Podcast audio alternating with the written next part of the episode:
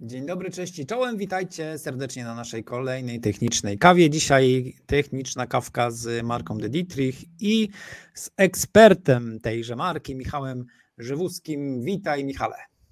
Cześć Paweł, witam wszystkich.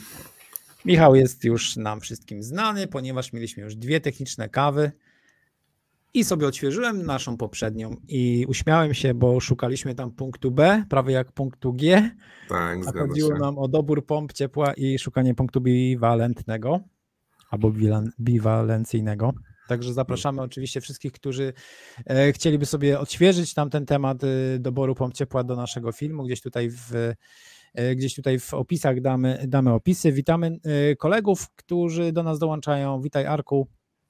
Ja chyba będę każdemu kiwał, żeby nie przeszkadzać, żeby nie przeszkadzać, jak będziesz mówił, a jak ktoś się z nami, e, z nami powita.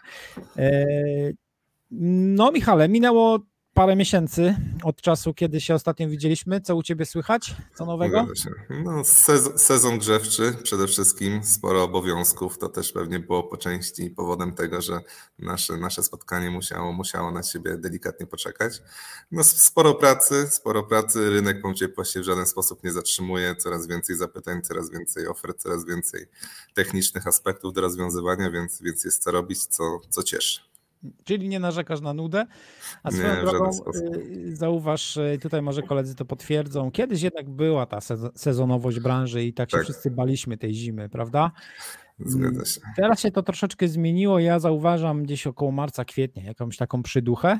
Mhm. Mm, ona nie wiem, czy to jest związane typowo już z sezonowością branżą, czy, czy z jakimś takim cyklem życia naszych potencjalnych klientów, ale właśnie ta wiosna taka wydaje się chyba teraz najbardziej ospała, wcale nie zima. Tak, wiosna, natomiast też już ostatnia wiosna też dawała, dawała siwe znaki. Ta wiosna zobaczymy, ale już te wiosny też y, przestają być takie, takie łagodne, jeśli chodzi o ilość pracy, więc no, mhm. no ta sezon, tej sezonowości faktycznie nie ma. Tak.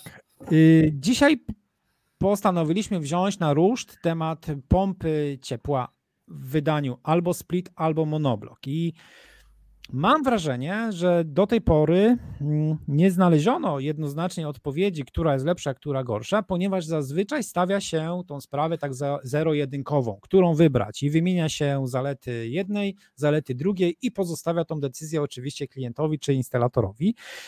My dzisiaj porozmawiamy o rozwiązaniu, które z mojej perspektywy, kiedy patrzę na Wasze urządzenie i na urządzenia tego typu, mm, trochę próbują uciec od takiej rywalizacji pomiędzy pompą e, monoblokową a splitową, ponieważ łączycie zalety jednych i drugich, e, jednego i drugiego rozwiązania w jednym. A więc e, porozmawiamy sobie, czym się ten monoblok wasz różni od, od, od splitu, ale też czym się różni od innych monobloków znanych na rynku. Tak. No i właśnie, gdybyś tak dla wprowadzenia mógł powiedzieć i pokazać, waszą pompę w, w, w, jako, jako wasz produkt, y, tak zupełnie powiedzmy sobie najpierw, żeby przytoczyć, jak one się nazywają, jak mniej więcej wyglądają, a już za chwilę wyjdziemy, czy też nawet w tym secie y, pierwszym yy, wskaż na, na takie powiedzmy najważniejsze różnice w budowie, w budowie mhm. tych urządzeń. Znaczy, to zaczynając może od, od pokazania, co tak naprawdę Dedicik ma w ofercie, to są przede wszystkim dwie, dwa urządzenia, Alesio M oraz Alesio MV200 z jednostką zewnętrzną typu monoblock. Jest to już na samym początku widzimy, że pojawiają się jednostki wewnętrzne, co stricte w, w konkurencyjnych, chociażby w innych producentach monobloków jest to rzadkością. Zazwyczaj jest to e, tylko i wyłącznie jednostka zewnętrzna. My wyszliśmy naprzeciw i troszkę to uśredniliśmy, czyli znaleźliśmy troszkę monobloka, troszkę splita, czyli ta jednostka wewnętrzna jednak się tutaj pojawiła. E, monoblok charakteryzuje się tym, że cały układ termodynamiczny jest zamknięty w jednostce zewnętrznej. Cały czynnik chłodniczy jest hermetycznie jakby nabity określoną ilością czynnika chłodniczego już w fabryce, i instalator, który wykonuje montaż tego typu urządzenia w żaden sposób jakby nie ingeruje już e, w przepływ czynnika chłodniczego, chociażby pomiędzy jednostkami, tak jak jest to w przypadku pomp splitowych. My jednostki wewnętrzne e, mamy, połączeniem natomiast pomiędzy jednostką zewnętrzną a jednostką wewnętrzną jest tak jak w każdym typowym monobloku już to połączenie hydrauliczne, czyli połączenie wodne bądź glikolowe. Natomiast mamy dwie jednostki, jedną jednostkę wiszącą, czyli Alezio M oraz Alezja MV200 z zasobnikiem na ciepłą wodę użytkową wbudowanym w środku o pojemności 177 litrów. Ten typ oszerek jest od 6 do 11 kW, czyli mamy 6, 8, 11, z czego szóstka ma oznaczenie MR, czyli jest to podłączenie jednofazowe jednostki zewnętrznej oraz ósemka, jednostka z oznaczeniem TR, czyli z oznaczeniem trójfazowym. Więc wypośrodkowaliśmy tą, tą ofertę, jeśli chodzi o monobloki splity, co ma swoje, co ma swoje zalety, o których, o których mam nadzieję, że dasz mi, dasz mi powiedzieć w późniejszej części. Mhm. Okej, okay, czyli z tego, to, z tego, co ja rozumiem, albo to, jak ja to rozumuję, kiedy wymienia się zalety monobloków, to bardzo często podaje się taki argument, wszystkie rzeczy są na zewnątrz, wyjeżdżamy tylko e, dwoma rurami od e, jak gdyby tej części grzewczej i nic klient nie ma, e, nie ma, nie ma wewnątrz, mamy cały układ chłodniczy, wszystko jest na zewnątrz. A jednocześnie podaje się zaletę zalety przy splicie, że jednak jak jest wewnątrz ta część związana z wymiennikiem ciepła, to jest fajnie, bo można bo można wiele rzeczy zrobić w środku, nie trzeba być na dworze, konfiguracja, czy też właśnie mm, jakieś prace konserwacyjne przy tej części wodnej jest w środku i to jest zaleta splita. U Was jest tak, że to co dobrego daliście na zewnątrz, czyli układ chłodniczy nie, nie wchodzi do budynku, nie trzeba przy nim grzebać, a właśnie to co, y, to, co było zaletą w splicie jest również u Was, czyli jest y, jednostka wewnętrzna. I tutaj mam od razu takie pytanie, czy, czy odległości pomiędzy jednostką wewnętrzną a zewnętrzną e, robią tutaj znaczenie i czy mm, czy pompa monoblokowa jak gdyby jest, y, spełnia jak gdyby te same kryteria, co, co, pompa, co, co pompa splitowa? Tak, znaczy to może wcześniej odniosę się do, do, do jakby przyłączy elektrycznych do automatycznych. Faktycznie jest to duży argument, jakby posiadanie tej jednostki wewnętrznej, chociażby przy pompach monoblok, ponieważ przy typowych monoblokach, gdzie dysponujemy tylko i wyłącznie jednostką zewnętrzną, całe, wszystkie kable, czy to sterujące, czy to sygnałowe do automatyki, do zaworów przyłączających, do pomp obiegowych na instalacji muszą być wyprowadzane do jednostek zewnętrznych, co się jakby wiąże z, z jakby ciągnięciem kabli stricte do jednostki zewnętrznej. My wychodzimy naprzeciw i, i nasze, jakby całą tą automatykę, wszystkie kable sterujące wysyłamy do jednostki wewnętrznej, gdzie konfigurujemy nasze urządzenie, więc to jest też na pewno duża zaleta, duża zaleta mm, tych jednostek wewnętrznych. Natomiast odległość przyłączy hydraulicznych tutaj muszę, muszę powiedzieć, że jest na korzyść jednostek splitowych. Jednostki splitowe, te odległości pomiędzy jednostką zewnętrzną a wewnętrzną mają dopuszczalnie wyższe niż monobloki, to jest praktycznie do 75 metrów, jeśli chodzi o najwyższe moce jednostek splitowych w naszej ofercie. Oczywiście po dopuszczeniu określonej ilości czynnika chłodniczego do tej instalacji. Natomiast w przypadku jednostek monoblok jest to 20 metrów, jeśli mamy instalację zalaną wodą grzewczą, natomiast 15 metrów, jeśli jest to roztwór glikolowy, więc tutaj ta odległość jest odpowiednio ograniczona. Mhm. Myślę, że to są sytuacje dosyć rzadkie, że ta jednostka zewnętrzna od wewnętrznej jest y, dużo dalej niż 20 metrów, ale, ale faktycznie to, to może być ograniczeniem. Przy czym wyobrażam sobie, że gdybyśmy mieli instalację splitową, znaczy pompę splitową i, i, i taką e, tą część instalacji chłodniczej wyniesioną o 70, y, czy też przedłużoną do 70, czy nawet do 50 metrów, to tam są ogromne straty po, po tej Zgadza części się. właśnie tutaj chłodniczej. Zgadza się. No niestety, no rzadko kiedy takie instalacje faktycznie się wykonuje, raczej jeśli faktycznie miejsce nie pozwala na to i trzeba, i trzeba te odległości zwiększać, natomiast no, straty na pewno są już odczuwalne, należy to już nie tylko zaizolować tą taką białą pianką na tych rurach miedzianych, chłodniczych, tylko, tylko tutaj już na pewno trzeba postarać się o lepszą izolację tych rur. Mhm. Y, żeby nie było tak kolorowo, zaraz porozmawiamy o minusach, czy też o problemach ze stosowaniem monobloków, ale jeszcze chciałem Ciebie dopytać o kwestię wydajności w takim rozumieniu, czy jedno bądź drugie rozwiązanie jest lepsze pod kątem takiej sprawności COP, czy średniego, yy, czy SCOP, jeżeli chodzi właśnie o, o wydatki. Czy, nie, tutaj, tutaj, tutaj jakby pod względem wydajności, sprawności urządzenia tutaj ciężko mówić o, o co jest lepsze, co jest gorsze. Raczej jest też wszystko na jednym poziomie. E, proszę pamiętać, że te urządzenia są skonstruowane pod względem termodynamicznym praktycznie z tych samych, z tych samych podzespołów, z tego samego czynnika chłodniczego, więc tutaj o większej sprawności, czy to w przypadku splitu, czy monobloku, czy większych wydajności raczej, raczej nie mhm. można mówić, raczej tutaj to nie jest argumentem. Z mojego punktu widzenia jako instalator, gdybym miał zamontować pompę ciepła teraz, to bym powiedział, chcę taką, w której nie będę musiał wykonywać instalacji chłodniczej, bo muszę poświęcić na to czas, bo muszę wziąć za to odpowiedzialność, bo muszę mieć uprawnienia gazowe, F-gazowe, bo może mi się to rozszczelnić, bo będę musiał jeździć to uzupełniać i tak dalej, i tak dalej. E, to są bardzo silne i mocne argumenty.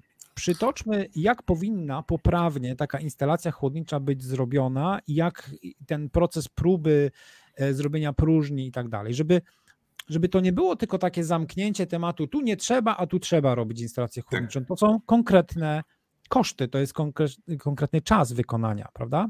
Tego układu. Tak, no przede wszystkim instalator, fachowiec, który zaczyna wykonywać instalację chłodniczą, tak jak zresztą przytoczyłeś, powinien posiadać certyfikację F-gazową, również przepisaną na jego firmę, na przedsiębiorstwo, które uprawnia go do współpracy z czynnikiem chłodniczym, uprawnia go do współpracy z układami termodynamicznymi. To jest taki jeden podstawowy, podstawowy, e, podstawowy podstawowe zagadnienie. Następnie e, cała, cały proces tego przyłącza chłodniczego, no to zaczyna się od kielichowania rury. To jest dosyć, nazwijmy to, niekrótkim, niewymagającym procesem, natomiast no, trzeba to starannie zrobić, żeby te kielichy, przyłącza kielichowe były szczelne. Żeby natomiast sprawdzić tą szczelność tych przyłączy, które instalator wykonał, e, tutaj przechodzimy do próby szczelności, gdzie do instalacji chłodniczej wcześniej wykonanej nabijamy azot do ciśnienia około 40, 35, 40 barów. No i taka próba szczelności też powinna trwać odpowiednio długo. 6, 7, 10, 12 godzin, tyle, tyle książkowo taka próba szczelności powinna, powinna trwać. Następnie, kiedy mamy pewność, że ta szczelność jest zachowana, kiedy ten układ jest szczelny, przechodzimy do próżniowania tego układu, czyli wypuszczamy, wypuszczamy wcześniej nabity przez nas azot, podłączamy pompę do próżniowania tego układu, chcemy wytworzyć próżnię w tej instalacji chłodniczej w naszej jednostce wewnętrznej. No i ta próżnia w zależności od, od temperatury zewnętrznej również będzie trwała od 3 do 12 godzin. Jest ten cały proces wykonania prawidłowo instalacji chłodniczej no, może trwać nawet do 24 godzin, praktycznie jeden dzień razem z wykonaniem próby szczelności oraz z wykonaniem próżni, więc no, też na pewno jest to czasochłonne. Również trzeba mieć tą wiedzę chłodniczą, e, więc no, są to dodatkowe ograniczenia, jeśli chodzi o montaż pomp splitowych.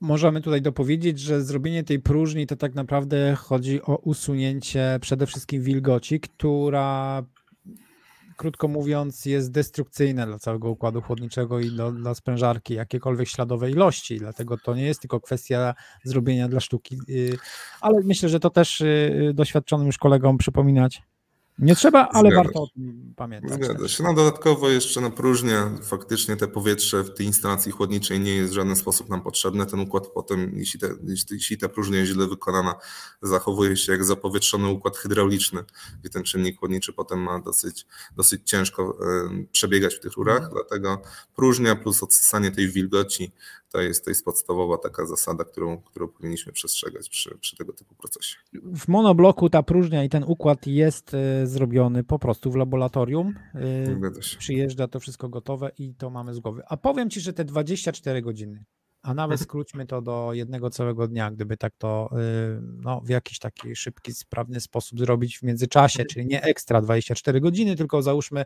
tam już sobie 12 godzin stoi ta, y, ta próba szczelności, ja w tym czasie robię coś innego, więc nie mogę tak doliczyć nominalnie mhm. Y, wszystkich godzin, ale z punktu widzenia obliczenia rentowności usług, a tym trochę się również pasjonuje, to jest ogromna ilość, to jest, tak. to jest y, czasami skrócenie o jeden dzień, to podniesienie y, rentowności y, o, o 100% całego, mhm. całego wydarzenia, jakim jest montaż, szybki montaż pompy ciepła. Dobra, dobra, dobra, dobra, czyli to, to, tą część mamy.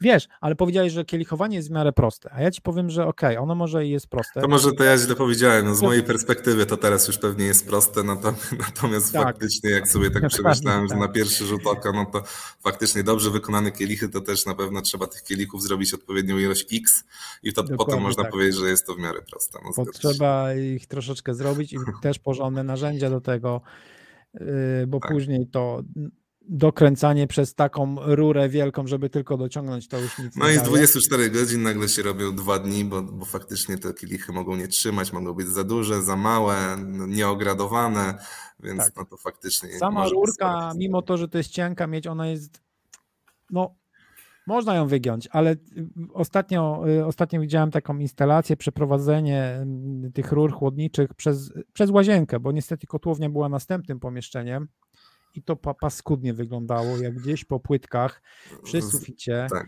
prowadzone, wykuta dziura w tych płytkach, wiesz, nie wywiercona, tylko rozwalona, no to jest po prostu... Mm... No jeszcze najlepiej, żeby te rury chłodnicze nie, nie szły pod kątem 90 stopni, więc ta estetyka też jest zaburzona, bo one w takich łukach najlepiej, jak one przebiegają, więc faktycznie no, wizualnie nie wygląda to jakoś zbytnio, zbytnio atrakcyjnie. Dobrze, w takim razie mm, zostawiamy tutaj na pewno dużą przestrzeń dla instalatorów, którzy niektórzy robią tak, niektórzy robią tak. Myślę, że to mm, jak gdyby takie spojrzenie na monobloka, który jest jednocześnie, e, ma te wszystkie zalety splita, rzucają nowe światło i każdy y, rozważy mm, u siebie w swoim przypadku, jak to wygląda, bądź osoby, które dopiero zaczynają tą przygodę, to e, to może takim cieplejszym okiem spojrzą na, na to e, zastosowanie. Mm, porozmawiajmy mm, w takim razie o zagrożeniach. Największym zagrożeniem tego, że stosujemy monoblok, to jest to, że wymiennik, e, który, wymiennik wewnętrzny, wymiennik ciepłej, e, wymiennik CO znajduje się na zewnątrz, a więc musimy wyjechać z rurami grzewczymi na zewnątrz, a więc może nam to zamarznąć potencjalnie i teoretycznie. Jakie stosujemy zabezpieczenia?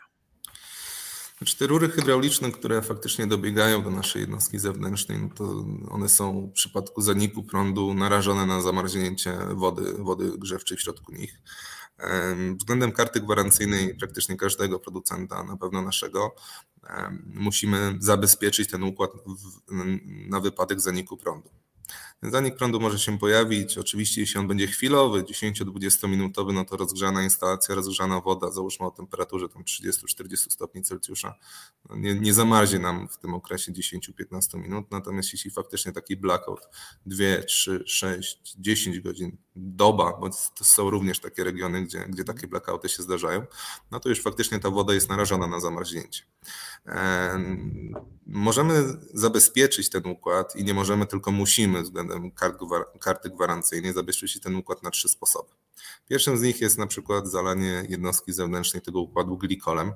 Tylko tutaj od razu może powiem, że całe, całego układu, całej instalacji zalewać glikolem nie możemy, dlatego że w naszych jednostkach wewnętrznych są pompy obiegowe, których uszczelnienia nie są przystosowane do współpracy z roztworem glikolowym. Dlatego musimy zamontować dodatkowy wymiennik płytowy pomiędzy jednostką zewnętrzną a jednostką wewnętrzną. Oczywiście mamy taki cały zestaw glikolowy, on się składa z pompy obiegowej, naczynia zbiorczego, zaworu bezpieczeństwa oraz tego wymiennika płytowego i to faktycznie jest jednym z zabezpieczeń tego naszego układu hydraulicznego. Kolejnym, e, również dobrym w mojej opinii zabezpieczeniem jest zamontowanie zaworu upustowego e, termostatycznego. Działa on w ten sposób, że jest on zamontowany po, zewnętrznej ja ścianie. Ja poproszę, żebyś pokazał jak on działa, bo widziałem, że, że masz y, taki schemat i właśnie, okay. to jest do, y, myślę, że to będzie dobre podejście, bo wszyscy, czy często się słyszy, należy zastosować zawór upustowy. No ale tak. właśnie, gdzie go należy zastosować i jak on działa i czy on daje stuprocentową faktycznie tak nam jest. gwarancję, że jest to zabezpieczone. Czy jest on widoczny, prawda? Nie, widzimy ciągle kocioł, wiesz? Yy, przepraszam, okay. pompy. To jakbyś byśmy mogli przerzucić moją drugą prezentację, którą mam teraz udostępnioną. Mm, dobrze, to jeszcze musisz ją udostępnić, bo na razie. Już, już, już, próbuję. O, to powinno być to. Temat blackoutu to w ogóle chyba jeszcze cię trochę podręczę, bo, bo myślę, że to jest y, problem, z którym należy, należy się na poważnie zmierzyć, ale to może za chwilę. Widzimy już prezentację tak. i schemat. Tak, i jest, jakby jest to cały pakiet antyzamrożeniowy, który składa się z zaworu odwadniającego, czyli właśnie z tego zaworu termostatycznego, upustowego, z jednego elektrozaworu, ewentualnie regulatora. Działa to w sposób następujący. Na jednostce na, na ścianie zewnętrznej budynku jest zamontowany zawór termostatyczny. Kiedy woda w rurociągu hydraulicznym spadnie poniżej temperatury 4 stopni Celsjusza, automatycznie ten zawór się otwiera i upuszcza nam wodę z jednostki zewnętrznej, również z wymiennika płytowego w jednostce zewnętrznej. Niekiedy, mm, gdy wyjścia z wymiennika płytowego te dolne wyjścia z wymiennika płytowego są na odpowiedniej wysokości, załóżmy tam 5-4 cm, no to faktycznie nie będzie w stanie te, ten, akurat, e, ten akurat pakiet antyzamrożeniowy całkowicie nam upuścić wody z tego wymiennika płytowego. Jakaś ilość wody na dole tego wymiennika pozostanie, co też no, może być e, niebezpieczne. No, taka ilość nie powinna rozsadzić tego wymiennika, ale na pewno, na pewno trzeba mieć to na uwadze. Dodatkowo jest elektrozawór, oraz zawór odcinający. Elektrozawór, który gdy z powrotem napięcie na sieci się pojawi, kiedy ta energia będzie, będzie już dostępna, e, on się otworzy i dopuści nam odpowiedniego ciśnienia, które, które pierwotnie zostało upuszczone przez ten zawór od, od, odwadniający, odcinający. Mhm. Y, Sorry, że ja tak będę parafrazował, ale ja po prostu lubię powiedzieć to, co ja zrozumiałem. Proszę Zewnętrzny zawór y, nie wymaga napięcia. On działa na zasadzie jakiegoś y, mieszka tam termostatycznego. Termostatycznego, zgadza się. Mm, czyli mechanicznie on działa. Spuszcza nam wodę z tej części zewnętrznej po to, żeby po prostu nie miało co zamarznąć, krótko mówiąc. Tak. Te zawory są po to, żeby odciąć, y, żeby odciąć i nie zleciała nam woda z całego układu On, domu. Dokładnie. Jeśli one tracą napięcie, bo do nich jest doprowadzone napięcie, jeśli tracą napięcie, automatycznie są to, stają się zaworami odcinającymi, czyli zamykają nam przepływ wody pomiędzy jednostkami. Rozumiem. I, y- I elektrozawór, który z powrotem jakby dobije nam, jeśli to napięcie z powrotem się pojawi, e, dobije nam określoną ilość napię- e, ciśnienia wody w instalacji, którą pierwotnie ten zawór upustowy nam upuścił. Widzę tutaj jeszcze regulator ciśnienia, to on będzie odpowiedzi, on będzie wyczuwał, że po tej stronie nam spadnie Dokładnie. ciśnienie w momencie, kiedy elektrozawór zacznie wpuszczać wodę do... Dokładnie. E, A jeżeli teraz będziemy mieli w miarę duże e, naczynie wzbiorcze, czy tak zabezpieczymy sobie, że właśnie wpuszczenie tej wody wiesz, żeby mi się nie zapowietrzyły gdzieś grzejniki na górze e, albo, albo nagle cały układ w domu, nie? Tak tak. dużo wchodzi wody, no, no, powiesz pewnie, że zależy od odległości, od mocy pompy, ale tak mniej więcej. No Ile no to wiader? Jest około, to jest około, myślę, że 6-7 litrów tak przy standardowej jednostce zewnętrznej za, za, za ścianą budynku, więc no to około 5 litrów myślę, to jest, to jest taka u, uśredniona wielkość. 5 litrów, no to to, to, to kurczę, jedna trzecia wiadra, no to spoko. To myślałem, że więcej. To nie jest dużo, to nie jest dużo. OK, czy jeśli mam te zabezpieczenia zrobione, a rozmrozi mi ten wymiennik, czy gwarancja jest uznana, czy jest nieuznana? Jest uznana. Jeśli, jeśli ten pakiet został e, użyty, u nas te wyjścia z wymiennika, te dolne wyjścia hydrauliczne są dosyć nisko, więc u nas, u nas jakby nie, raczej nie, nie spotykamy się z problemem, że, że ta woda zostająca w tym zasobniku potrafi narobić szkód, więc jak najbardziej jest to, jest to honorowane. Y, powiedziałeś o tym, że trochę wody zostaje, a więc tutaj będzie wchodził ten kunszt instalatorski, żeby nie porobić też jakichś zasyfonowań, prawda? Żeby zwrócić zgadza uwagę się. tutaj na to. Zgadza się, zgadza się. No tutaj trzeba to odpowiednio na pewno, te spadki również e, po stronie hydraulicznej też powinny być odpowiednie, żeby ta woda do tego zaworu upustowego po stronie powrotnej no, dosyć, dosyć łagodnie przebiegała.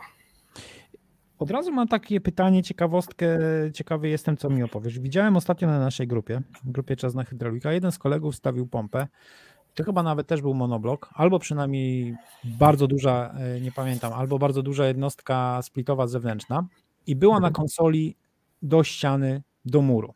odsunięta mhm. o pół metra od, samego, od, samego, od samej ściany, ale na takich zastrzałach e, na murze. Jakie, jaki jest wasz stosunek do tego, ewentualnie co o tym sądzicie? Mówisz o wieszakach, tak? Mówisz o wieszakach tak, do jednostek. o wieszakach do, do ściany. E, to ja podchodzę do tego e, w ten sposób, że monobloków w ogóle nie wieszamy ze względu na ciężar jednostek. Przez to, że jest on również układem zalanym wodą, no to nasze, nasz, nasz ciężar samych jednostek waha się od 100 do 120 kg, więc my jako producent nie, nie zezwalamy na wieszanie jednostek typu monoblok. Natomiast jednostki splitowe ok, ale tylko i wyłącznie jednowentylatorowe, czyli do 8 kW, małe agregaty jak najbardziej, natomiast dwuwentylatorowe, już większe agregaty, tylko i wyłącznie stawianie na postumentach. Tak naprawdę tylko i wyłącznie ciężar, ewentualnie jeśli są to ściany zewnętrzne również sypialni, pokoi dziennych, bo tylko tam mogliśmy zlokalizować naszą jednostkę zewnętrzną, to, to też trzeba na pewno zwrócić uwagę na, na drganie i na hałas, które no, przez takie wieszaki, nazwijmy to ścienne, na pewno będą bardziej odczuwalne. Czy masz może gdzieś w tej prezentacji swojej schemat, w którym dokładnie zobaczymy, jakie elementy znajdują się w jednostce wewnętrznej, a jakie na, jakie na zewnątrz? Znaczy na zewnątrz to wiemy, tak? Ale, ale jakie elementy tak, układu myślę, myślę, że tak. E, tylko może wpierw mam otwartą prezentację, gdzie mam pokazane jednostkę zewnętrzną. No dobrze, dobrze. Sorry, bo może... cię pewnie zaskoczyłem trochę tą prośbą, ale myślę, okay, że... Okej, to... ale myślę, że sobie poradzimy. To jest ta, nie wiem, czy jest widoczna już prezentacja, czy jest, jest, już widoczna. To jest jednostka zewnętrzna. Ona jakby wymiarami, czy to 8, czy to 6, czy to 11 kW, nie, tak naprawdę się nie różni. Różni się tylko jedynie powierzchnią wymiennika oraz mocą samej sprężarki urządzenia. Natomiast w tej izolacji akustycznej oraz cieplnej jest zabudowana dodatkowa e, chyba nie będzie widoczna, chyba będę musiał na prezentacji to pokazać. W tej izolacji akustycznej cieplnej jest zabudowana sprężarka, o odpowiedniej mocy. Mamy również zawory rozprężne, mamy z tyłu tutaj wymiennik płytowy, o którym już sobie dzisiaj rozmawialiśmy, oraz wentylator oraz parownik po całości tylnej części oraz bocznej obudowy. No, oczywiście automatyka do tego układu, czyli cały układ termodynamiczny jest zamknięty w tej jednostce zewnętrznej. Natomiast jednostka wewnętrzna, tutaj będę musiał posłużyć się oddzielną prezentacją, którą za chwilkę udostępnię.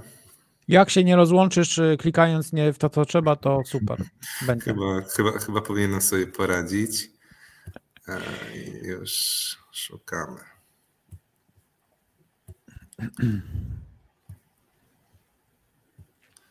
mam, nawet, mam nawet pokazane różnice pomiędzy splitem a monoblokiem. To o. też może być dosyć ciekawe na podstawie jednostek wewnętrznych, więc, więc pozwolisz teraz, Paweł, że udostępniam tą prezentację.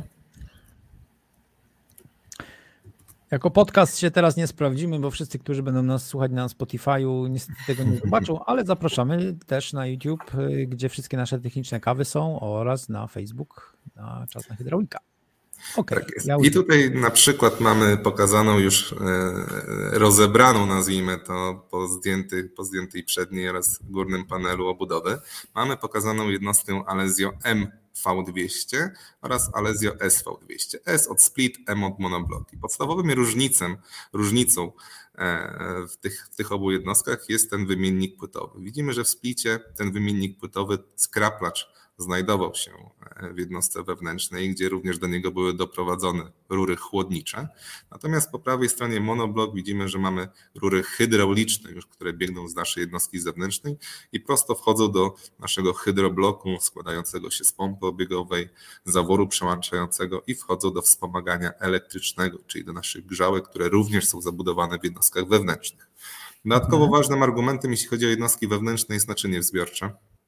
W zależności od wersji jest to, jest to 8-10 litrów. E, I to też jest dużym argumentem, ponieważ no już jakaś część, większa na pewno ilość wody jest dzięki temu naczyniu e, zabezpieczona. W typowych monoblokach te, naczynia, te naczynia są małe, dwu, maksymalnie pięciolitrowe. Tutaj te naczynie jest odpowiednio większe, które zabezpieczy nam większy układ. Ten układ, który teraz pokazujesz, on jest dosyć duży, dlatego że ma w sobie zbiornik ciepłej wody użytkowej. Dokładnie. To jest wersja V200, która ten zasobnik jest o pojemności 177 litrów, mhm. więc od razu ten komfort ciepłej wody mamy z poziomu tej jednostki Tutaj zawór przełączający i tak dalej, samo już y, mm, jak gdyby ten, ta logika działania na zasadzie właśnie czy grzeje centralne ogrzewanie czy CWU jest wszystko poza zmartwieniami y, instalatora, tak? To się Dokładnie. tutaj nic nie trzeba myśleć, że muszę zamówić coś tam jeszcze, jakiś dodatkowy zawór przełączający. Dokładnie. Natomiast, natomiast w jednostkach wiszących, bo takie też mamy, czyli Alesio hmm. M, bądź e, Alesio M, czyli jednostka wisząca. Tutaj faktycznie, kiedy ten komfort 177 litrów może wydawać się za małe, ponieważ no, załóżmy jest rodzina większa, 5-6 osobowa i mhm. ten zasobnik już musimy zamontować zewnętrzny 200, 250, 300 litrowy, wtedy faktycznie możemy posłużyć się jednostką Alesio M, która jest jednostką tylko i wyłącznie wiszącą, zbudowaną e, w środku w następujący sposób. Tak naprawdę Wspomaganie elektryczne, czyli grzałka o maksymalnej mocy 9 kW zabudowana w jednostce wewnętrznej, pompa obiegowa, naczynie wzbiorcze, zawór bezpieczeństwa. No i tutaj realizacja już tego, e, tej ciepłej wody użytkowej odbywa się poprzez zamontowanie zaworu przełączającego na, na, na rurze zasilającej i, i oddzielnego zasobnika na ciepłą wodę użytkową. Więc no mamy takie, takie dwa rozwiązania, jeśli chodzi o, o, o typoszereg monobloków na chwilę obecną. Yy, przypomniało mi się taki właśnie yy, z biologii, taki manekin człowieka, że załóżmy jest takie ujęcie, gdzie widać jego układ krwionośny, później możesz, wiesz, zrobić tylko układ tam, nie wiem, mięśniowy, a jeszcze później kostny. I tak samo na twojej prezentacji było widać wszystko najpierw, a teraz jak gdyby obrałeś z tych wszystkich przyrządów i widzimy tylko e, ten układ e, hydrauliczny. Na, na, na, tym jakby na układzie hydraulicznym właśnie wcześniej jeszcze jest taka płyta ster, sterująca, gdzie dobiegamy jakby z poszczególnymi, poszczególnymi e, kablami sterującymi pompą obiegową, naczyniem, e, z zaworem przełączającym, termostatem pokojowym. To jest z poziomu jednostki wewnętrznej.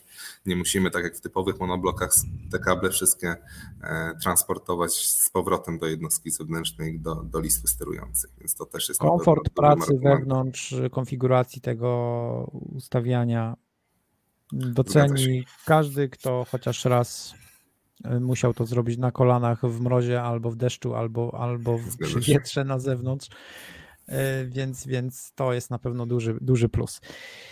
Mm, okej, okay. Michale, z mojego zaplanowanego pytania to jeszcze ekonomia stosowana. A mhm. więc pytanie, co wyjdzie dużo tańsze, albo co wyjdzie dużo droższe, albo jakie elementy wpływają na cenę czy tutaj mógłbyś jakoś pomóc, nakierować chociażby, na co zwracać uwagę przy tych właśnie konfiguracji, przy robieniu oferty dla klienta, albo kiedy, kiedy, kiedy będzie to optymalnie zrobione? Tak.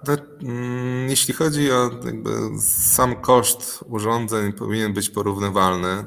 W naszej ofercie monobloki będą delikatnie droższymi urządzeniami, natomiast no, raczej, raczej są to koszty porównywalne pomiędzy splitami i monoblokami. Należy jednak pamiętać, że w przypadku monobloków dochodzi nam koszt wcześniej wspomnianych zabezpieczeń, które, które jakby są obwarowane kartą gwarancyjną. Ten koszt zabezpieczeń w zależności od, od jakby rodzaju może się wahać od 2000, może kosztować 3000 a jeszcze jednym ze sposobów, o, których, o którym sobie zapomnieliśmy powiedzieć, czyli UPS do, do podtrzymania jedynie pompy mhm. obiegowej do wymuszenia, do wymuszenia przepływu wody pomiędzy jednostkami. Ten UPS wydaje się najtańszym rozwiązaniem, ale też on nam zapewni jedynie ten określony czas pracy, jak wielki ten UPS y, zamontujemy, tak? Więc może to być dwugodzin, może to być dwugodzinny akumulator, może to być pięciogodzinny akumulator, natomiast no już UPS-y, które mają za zadanie podtrzymać pompę obiegową no, na jeden dzień bądź na dwa dni, no to już kosztują odpowiednio więcej i raczej już takich, takich rozwiązań się nie stosuje.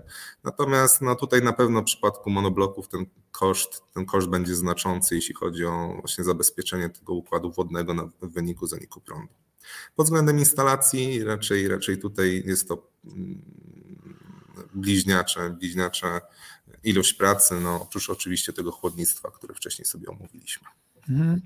No tak chciałem już właśnie użyć, że to chłodnictwo, koszt tego chłodnictwa wszedłby nam w koszt tego zabezpieczenia i tutaj by się to cenowo wyrównało, ale jednak trochę tej pracy związanej z wyjechaniem tą instalacją grzewczą na zewnątrz też jest, więc, więc to, to byłoby takie trochę niesprawiedliwe porównanie. No szybciej, szybciej, szybciej wydaje się na pewno położenie, samo położenie oczywiście ścieżki chłodniczej niż na pewno e, wyprowadzenie rur hydraulicznych do jednostki zewnętrznej, bo to jest mhm. jakby z pętli jedynie się wyciąga te rury i, i nie muszą one być tak. w żaden sposób dokładnie, dokładnie w linii za, zamontowane, więc no to na pewno czas pracy tutaj jest akurat położenia rur chłodniczych jest na korzyść splitowych jednostek. Y, dobrze. Y, myślę, że z tymi wszystkimi informacjami musimy zostawić naszych y, kolegów i widzów. Refleksja przyjdzie sama, czy też mam nadzieję, że, że sprowokowaliśmy również do, mm, do takiego myślenia właśnie i oceniania jednego i drugiego produktu pod kątem właśnie pragmatycznych i konkretnych argumentów. E, zapraszamy oczywiście do zadawania pytań w komentarzach. Nasz poprzedni odcinek spotkał się z bardzo fajnym odbiorem, bardzo dużo wyświetleń i komentarzy na YouTubie. Także, Michale, chciałem Ci za, za poprzedni odcinek podziękować, bo tam tak, widziałem. Dzisiaj bardzo rzeczowo i merytorycznie wytłumaczyłeś te. Również dziękuję za, za ciekawe i merytoryczne pytania. Dobrze. Ja, a bardzo proszę, to bardzo proszę. E, dobra, fajnie. Zrobiło się miło na koniec, ale moi drodzy, czas goni. Lecimy dalej. Dzisiaj w ogóle dzień szalony. E, przynajmniej u mnie, ale pewnie u każdego, u każdego z Was e, dużo się dzieje, a techniczna kawka, no to jednak się tak zawsze staramy około pół godziny, już jesteśmy w 40 minucie. Cóż, Tobie życzę, Michale, wszystkiego dobrego na święta i dobrego roku i w ogóle wszystkiego, co sobie tam wymarzysz. I mam nadzieję, że spotkamy się zaraz po nowym roku albo wiosną. Dziękuję bardzo Tobie też, Pawle. Wszystkiego dobrego, spokojnych przede wszystkim świąt, wszystkiego dobrego w nowym roku. No i czekam na kolejne zaproszenie. Znowu kolejna merytoryczna kawka. Super. Więc jak najbardziej, jak najbardziej już się zgadzam i czekam na termin. Dzięki, do zobaczenia, do usłyszenia. Cześć. Dziękuję, pozdrawiam wszystkich.